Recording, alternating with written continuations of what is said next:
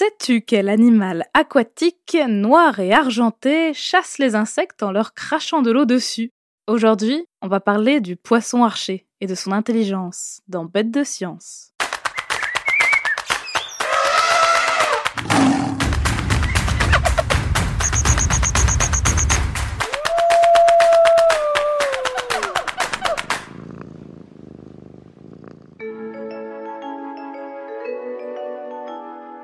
S'intéresse rarement à l'intelligence et au mode de vie des poissons, alors qu'ils se révèlent pleins de surprises. Encore une idée reçue. Par exemple, on trouve chez eux tous les types d'organisations sociales, avec des poissons qui forment des bancs, des couples, des familles ou qui vivent en solitaire. Certains débordent d'inventivité et apprennent des techniques de chasse complexes. D'autres se souviennent par cœur des routes de migration et d'autres encore coopèrent entre eux, notamment pour protéger leurs bébés. Aujourd'hui, je te propose de découvrir l'un des plus ingénieux des écailleux, le poisson archer. La famille des poissons archers est relativement petite et ne comporte que 10 espèces connues à l'heure actuelle. Le plus étudié et donc le plus connu d'entre eux est le poisson archer à bande noire que l'on appelle parfois toxote et qui porte le nom latin de Toxotes jaculatrix. En aquarium, il mesure en général une dizaine de centimètres, mais dans son milieu naturel, il est bien plus grand et peut atteindre 20 à 30 centimètres de long. On le reconnaît à ses écailles argentées et aux cinq taches noires en forme de triangle disposées entre son œil et sa queue qui zèbrent son corps. Certains individus exhibent parfois de jolis reflets jaunes et l'on peut voir dans sa nageoire dorsale, située assez bas sur son dos, quelques jolies épines pointues. Avec ses couleurs, notre poisson passe presque inaperçu quand il guette son repas en nageant à la surface de l'eau. Il est en revanche quasiment impossible de distinguer le mâle de la femelle. Ils se ressemblent comme deux gouttes d'eau. Niveau profil, notre poisson a une drôle de tête, car sa mâchoire inférieure est plus longue que celle du dessus, ce qui lui donne une moue rigolote, un peu comme s'il boudait. Il est aussi équipé de grands yeux situés assez bas sur sa tête et très proches de sa bouche. Ils lui permettent de voir très bien. La position de ses yeux améliore ce que l'on appelle la vision binoculaire, quand les deux yeux fonctionnent et regardent en même temps, ce qui lui permet de voir en 3D, de percevoir les objets peu éclairés et de mieux évaluer les distances. Mais on y reviendra plus tard. Notre poisson archer vit dans le Pacifique Sud, au large de l'Asie du Sud-Est, des Philippines et au nord de l'Australie. Il raffole tout particulièrement des mangroves, ces zones bien spéciales où l'on trouve souvent des arbres immergés. Dans ce milieu, on n'y voit pas très clair car l'eau salée et douce se mélange. On dit que l'eau y est saumâtre. Niveau menu, il déguste des petits animaux, surtout des insectes, ainsi que des fruits et des bourgeons qu'il cueille à la surface ou sous l'eau. Très prisé des aquariophiles, celles et ceux qui élèvent les poissons en aquarium, il ne semble pas menacé dans son milieu naturel. Mais comme les mangroves sont des écosystèmes complexes et fragiles, la protection de son environnement reste la priorité. Mais au fait, qu'est-ce qui fait du poisson archer un animal super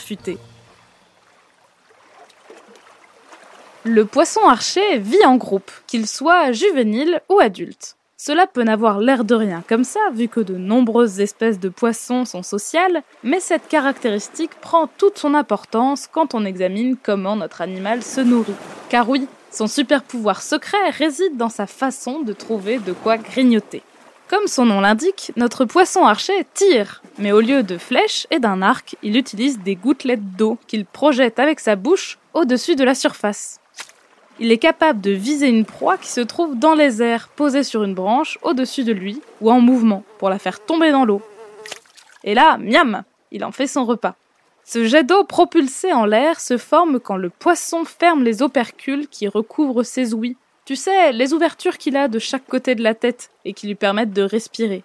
Lorsqu'il ferme ses opercules et lorsqu'il contracte violemment les muscles de sa bouche, sa langue et son palais, paf sa tête devient une sarbacane qui projette un jet d'eau. Cette pression lui permet d'éclabousser ses cibles à plus d'un mètre de distance et en moins d'une seconde. C'est fou, non?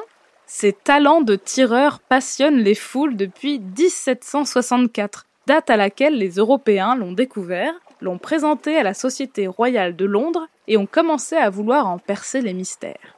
Mais est-ce qu'il peut vraiment viser, calculer sa trajectoire et prédire où va tomber la proie? Et doit-il s'entraîner pour maîtriser ce savoir-faire ou est-ce qu'il maîtrise la technique dès sa sortie de l'œuf? Quantité de scientifiques tout autour du monde se sont intéressés à la question. Je te propose d'enfiler ta blouse pour aller visiter l'un de leurs labos.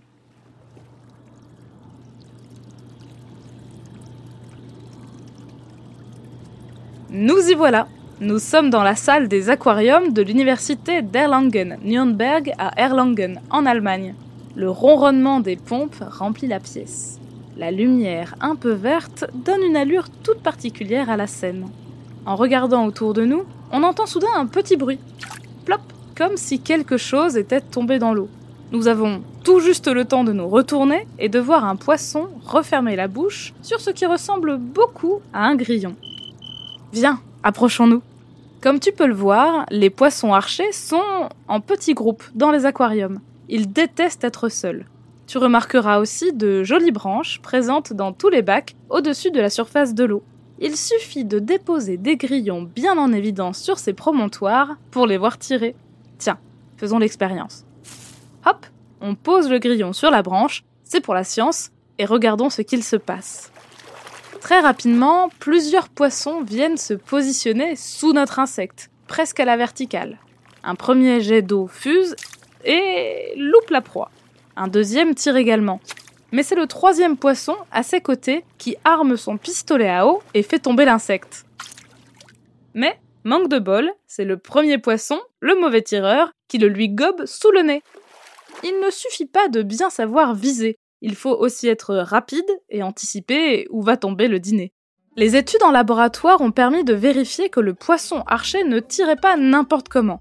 Même s'il peut y avoir des loupés, comme on vient de le voir, notre poisson est plutôt bon. Il peut calculer l'angle nécessaire au tir et ajuster sa position en conséquence. Tu as vu comment ils viennent se positionner pour tirer? Presque à la verticale, sous l'insecte.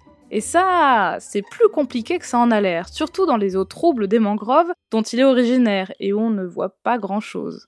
En plus, dans l'eau, l'axe est légèrement déformé à cause de ce que l'on appelle la réfraction de la lumière.